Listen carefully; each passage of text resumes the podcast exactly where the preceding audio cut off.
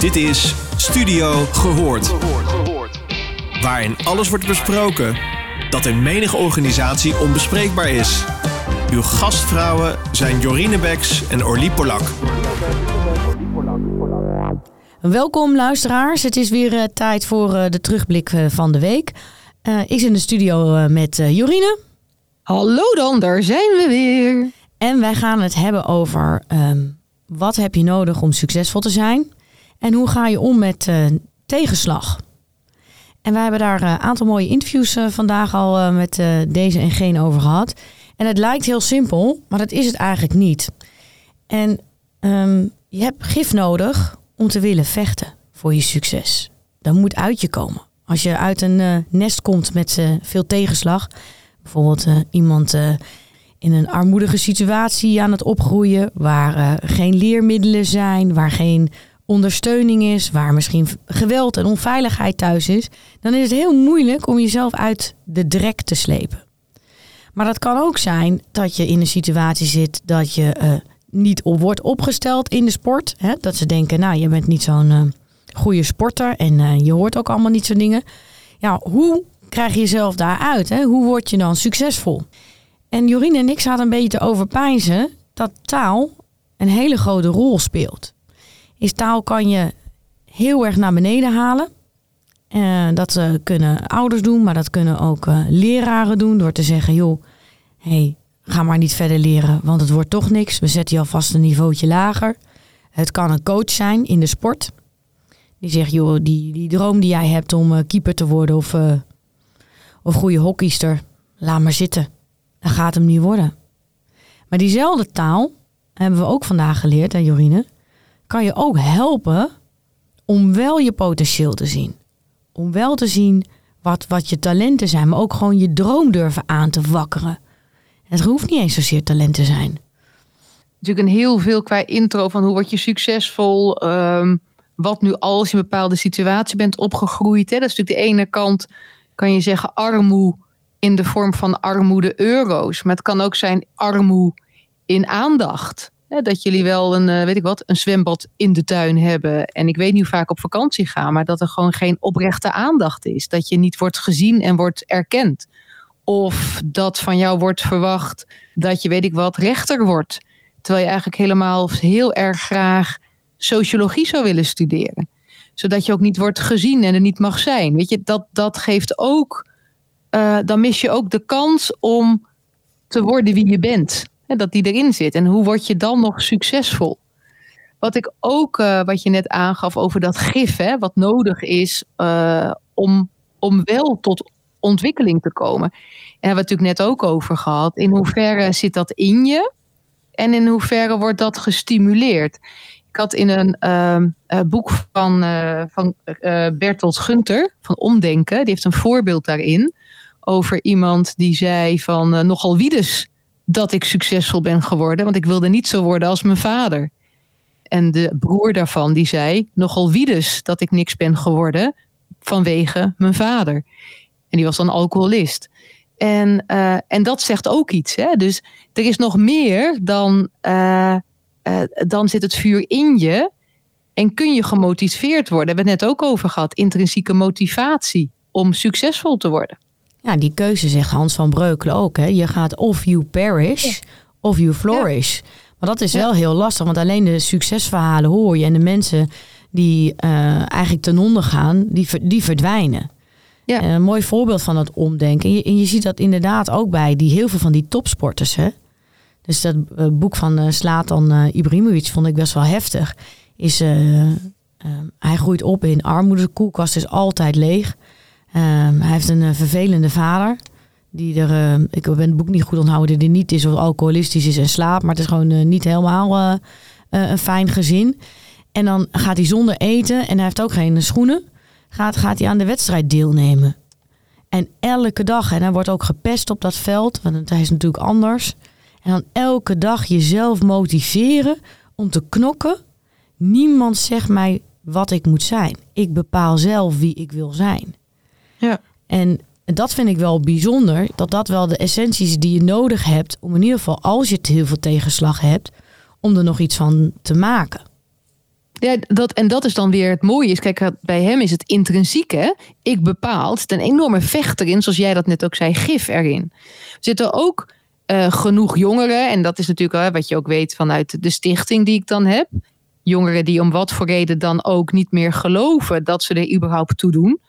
Die niet doorhebben dat ze überhaupt nog een talent hebben die ook niet eens weten dat ze gif in zichzelf hebben, om het uh, zo te verwoorden. Of eigenlijk iets heel moois. Hè? En hoe kom je er dan achter als je het niet direct vanuit jezelf hebt? En wie komt er op jouw pad? En dan vind ik ook zoiets aparts, hè? niet te veel te gaan filosoferen. Maar wie komt er op jouw pad op het juiste moment, met de juiste taal, met het juiste zetje, zodat je in één keer denkt: hé, hey, maar dit kan ik. En dat je daarvan uit weer complimenten krijgt. En dat je positieve bekrachtiging. En dat je gaat groeien. En dat, dat er zelfvertrouwen ontstaat. Want dat voorbeeld is natuurlijk hartstikke mooi vanuit omdenken. Maar als, je, als ik, ja, dat kan natuurlijk niet. Maar ik ben hartstikke nieuwsgierig wat er nou is gebeurd op welk moment in een leven. En dat is misschien ook als je gaat kijken naar jouw leven, naar mijn leven. Wat heeft nou gemaakt dat je bent gaan doen wat je nu aan het doen bent? En, en wie waren er of wie was er om dat setje te geven? Nou, wat ik zie bij jongelui, uh, en dan heb ik het echt over kinderen, want daar begint vaak het dromen hè, of het kapotslaan van dromen. Dat begint rond de leeftijd van 8, 9, 10. En als je dan niet de juiste niveaus haalt of je hebt niet het juiste toptalent bij, bij de voetbalclub, dan uh, hebben trainers hebben daar een mening over, ouders hebben er een mening over en leraren hebben er een mening over. En je moet het zien om het te kunnen geloven. Als niemand de verwachting bij jou neerlegt dat jij iets kan zijn. En dat iets kan zijn een goede tekenaar. Het kan zijn een muzikant. Het kan zijn iemand die heel goed boekjes kan lezen en erover kan vertellen. Het kan van alles zijn. Maar als niemand een verwachting bij je neerlegt, maar eigenlijk op een hele jonge leeftijd al tegen je zegt: joh, uh, ga maar een uh, rijke man trouwen. Dan ga je het ook niet meer geloven. Je gaat er niet meer over dromen. Je gaat het niet meer nastreven. Eigenlijk wat je dan gaat doen, is jezelf beschermen voor nog meer verdriet en pijn. En je gaat je berusten in je lot. En wat je eigenlijk moet doen, denk ik, als docenten en als trainers, eh, als ouders, dat je heel erg beseft hoe, hoe gevoelig of hoe kwetsbaar jonge lui zijn, jonge mensen zijn. En dat, dat ze het van zichzelf moeten verwachten. En dat er geen volwassenen moeten zijn om die verwachting of die droom voordat ze eigenlijk al lekker begonnen zijn met leven, uh, kapot te slaan. En uh, jij had een heel mooi verhaal over autistische jongeren. Ja, die horen toch ook uh, dingen van je bent autistisch en dan? Dan is het dus klaar ja. of zo. Ja, nou ja, of, of wel, hè. Want ik, ik dat, heb je jongeren, weet je, en dan denk ik toch weer aan, de, aan het voorbeeld van Slatan. Slatan, toch? Dat, dat ondanks alles hij wel geloofde in zichzelf. Hè? Er zit een stukje karaktereigenschap in. Maar wat jij ook uh, benadrukt, is een stukje verantwoordelijkheid van mensen eromheen. En dat je bewust bent van wat jij doet en wat voor invloed je hebt op al die mensen om je heen. En dat voorbeeld, als je gaat kijken naar uh, uh, een autistische jongen die dan stage liep bij mij het leerbedrijf. En dat school gewoon had bedacht dat je alleen maar een diploma kon krijgen als je een presentatie gaf. En dat die jongen zoveel kon, zoveel ook had geleerd en zo was ontwikkeld, maar hem een presentatie laten geven, dat zou hetzelfde zijn als mij in een kooi gooien met allemaal leeuwen. En dan zeggen, nou, laat ze even een kunstje doen. Weet je, mijn hemel. Uh, ik ben toen zo ontiegelijk pissig geworden. Als ik nog aan terugdenk, word ik ook gewoon weer zo boos. Hoe kun je nou? En dan vind ik het gewoon eigenlijk bijna moedwillig. Het leven van zo'n jong zo verhabbezakken. Hoe kun je het in je hoofd halen om op zo'n manier iemand in één keer zo klein te laten voelen? Alles opgebouwd. Zo'n jongen die eerst amper durfde te komen. Elke drempel weer een glijbaan. Van alleen even komen, kopje koffie en weer weg. Naar hele dagen, naar verantwoordelijkheid opbouwen, naar meedoen met de dagstart, kunnen aangeven hoe die zich voelde had zo'n ontzettende grote ja, ontwikkeling uh, doorleefd. Gewoon doorleefd echt. En dan met zoiets, zo'n hele jonge neerzabelen. En ik zie hem nog staan, die enorme machteloosheid. Want hij was niet dom en hij is niet dom. Dat lag niet aan zijn IQ. Hij had gewoon, hij had gewoon iets waarvan je dacht, ja, ieder mens heeft wat. Nou en, niemand is perfect. En, ehm, en dat er dan amper een optie is. Nou, ik heb echt zo met hetzelfde vuur als je misschien wel nu ook hoort, naar die school moeten gaan. Om duidelijk te maken, weet je, er zijn ook zat CEO's die niet kunnen presenteren. Hoe haal je het in je hoofd? Want zonder diploma, waar komt iemand terecht? Want zo zit het bij ons ook nog. Hè? Hoe, hoe kom je nou verder zonder diploma? En hij wilde nog zo graag verder. Dus ehm, ja, dat, dat is wat het mij triggert. En uiteindelijk is het wel gelukt. Ehm, maar wat het mij ook heeft geleerd, is dat ik gewoon een vreselijke hekel heb aan onrechtvaardigheid. Dus daar word ik echt, ga ik op aan. Maar ik heb in mijn leven ook geleerd wat machteloosheid doet.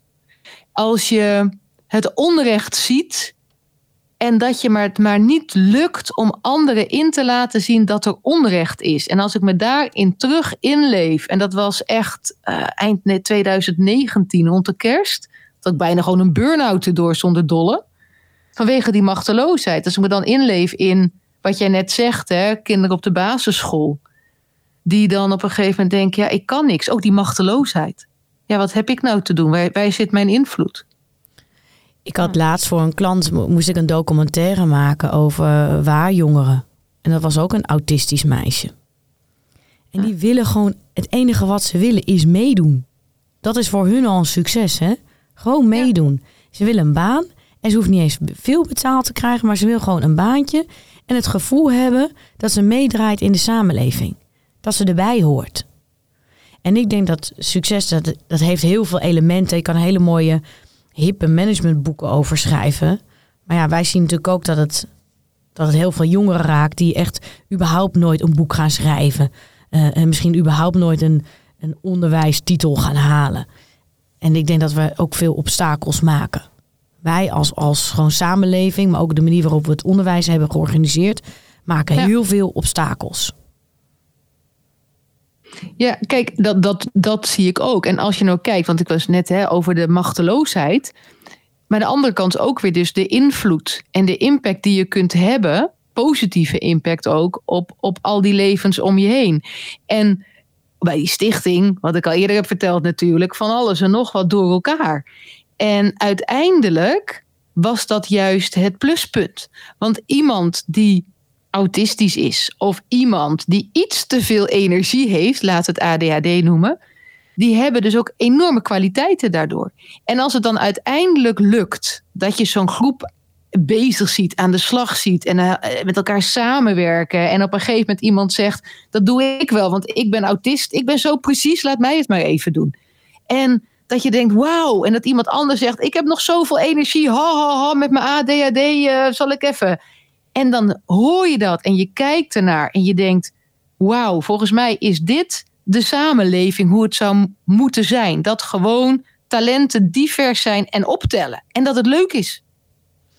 Ja, en dan ga je successen stapelen. Maar ik denk dat dat de, de weg is voor heel veel mensen om succesvol te zijn.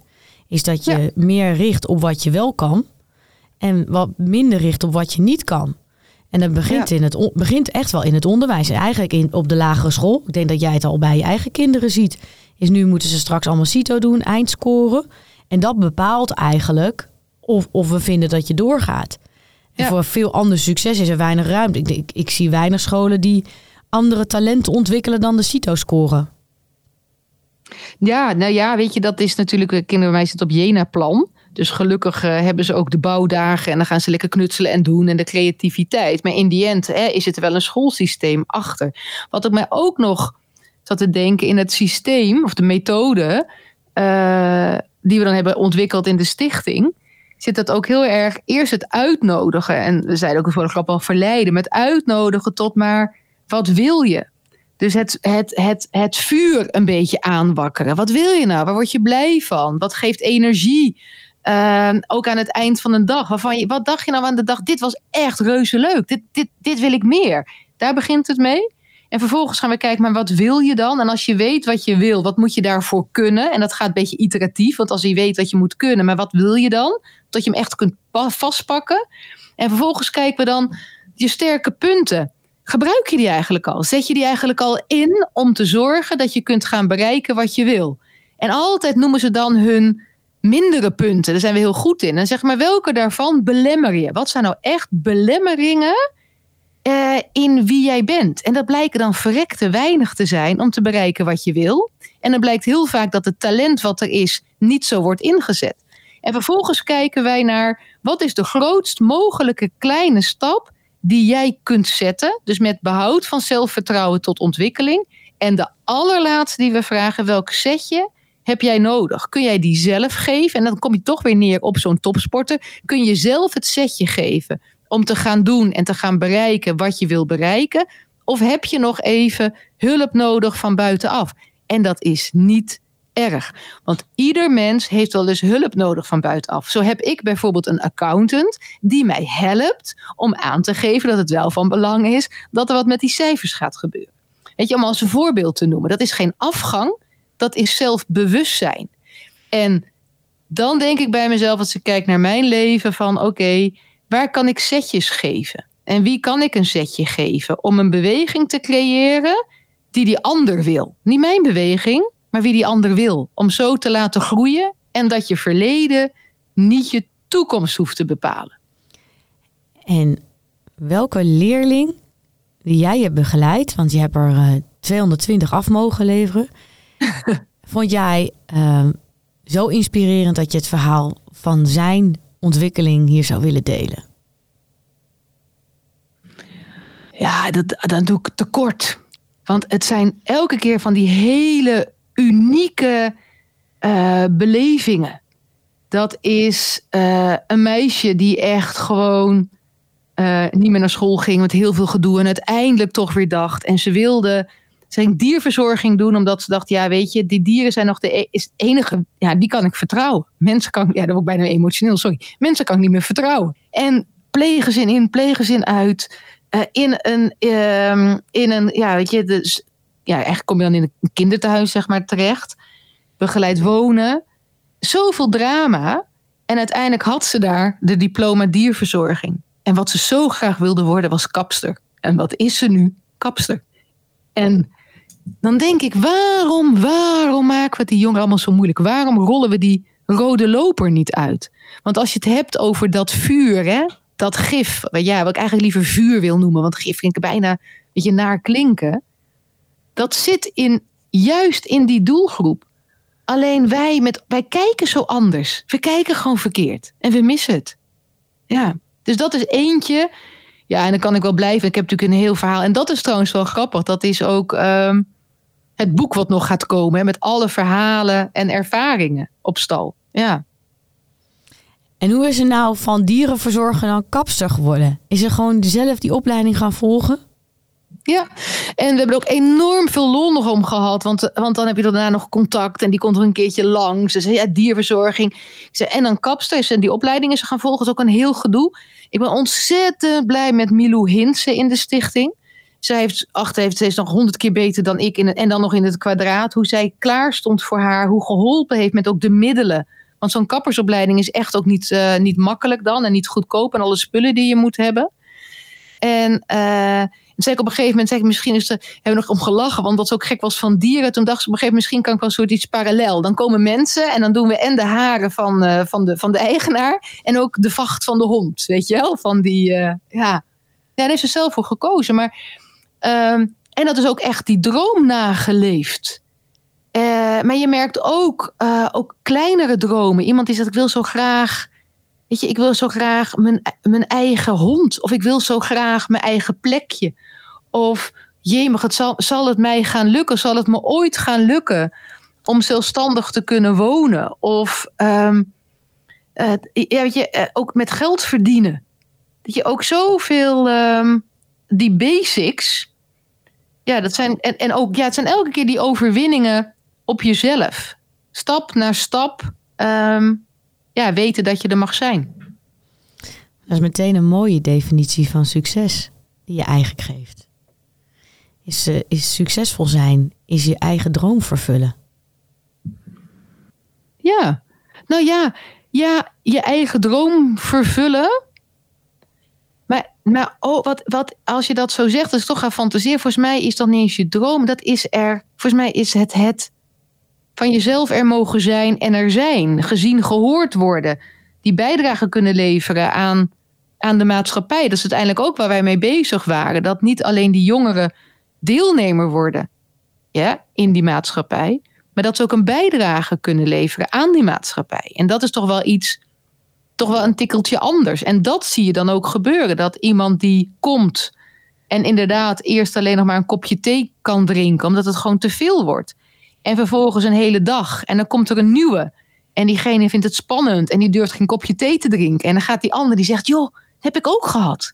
Heb ik ook gehad. En dan trek, men, weet je, dan trek je aan elkaar op. En als ik dat plot op organisaties, je komt nieuw in een organisatie, hoe wordt diegene welkom geheten? Voelt hij zich welkom? Krijgt hij de ruimte om, om tot ontwikkeling te komen? Of zitten we er tekort bovenop en met allemaal doelen, et cetera? Nee, maar natuurlijk moet je presteren, hoor ik dan ook. En dat doen die jongeren ook. Vergis je niet, hè? die halen een diploma en die, die, die leveren van alles. En binnen de stichting organiseren ze zelfstandig sportdagen. En ze regelen het met de euro's. En ze plannen en ze doen. En ze, en ze werken echt keihard. Het is geen knuffelen, totaal niet. Maar wel vanuit zichzelf en er mogen zijn. Mooi. Ik wens jou een goed weekend. Ga je nog wat leuks doen? Uh, ja, Jee, ik, ik dacht en ik, ik zat zo met mijn hoofd in die hele stichting weer. Dat ik helemaal, zoals, dat had je vast wel door het meegenomen. Ik heb morgen een reunie. Ik heb gewoon de reunie van mijn eerste wer echte werkgever naar mijn studies. Ik ben zo nieuwsgierig. Dat ja, is echt leuk. Ja, dat is echt leuk. Um, Ik ga um, lekker borrelen en eten met vrienden vanavond en het gezin. En uh, morgen heb ik uh, een leuke receptie en met een goede lezing. En uh, zondag ben ik begeleider van de huiswerkclub van mijn kinderen. Oeh, maar dat klinkt ook heel goed en een hele positieve Ik vind aardrijkskunde leuk, ja. geschiedenis leuk. Dus uh, ja. ik leer er zelf ook een heleboel van. Nou, dan is het gewoon reuze leuk. Doeg. Doeg, fijn weekend. Je luisterde naar Studio Gehoord. Vond je dit een leuke podcast? Laat dan een review achter bij jouw favoriete podcastplatform. Tot de volgende!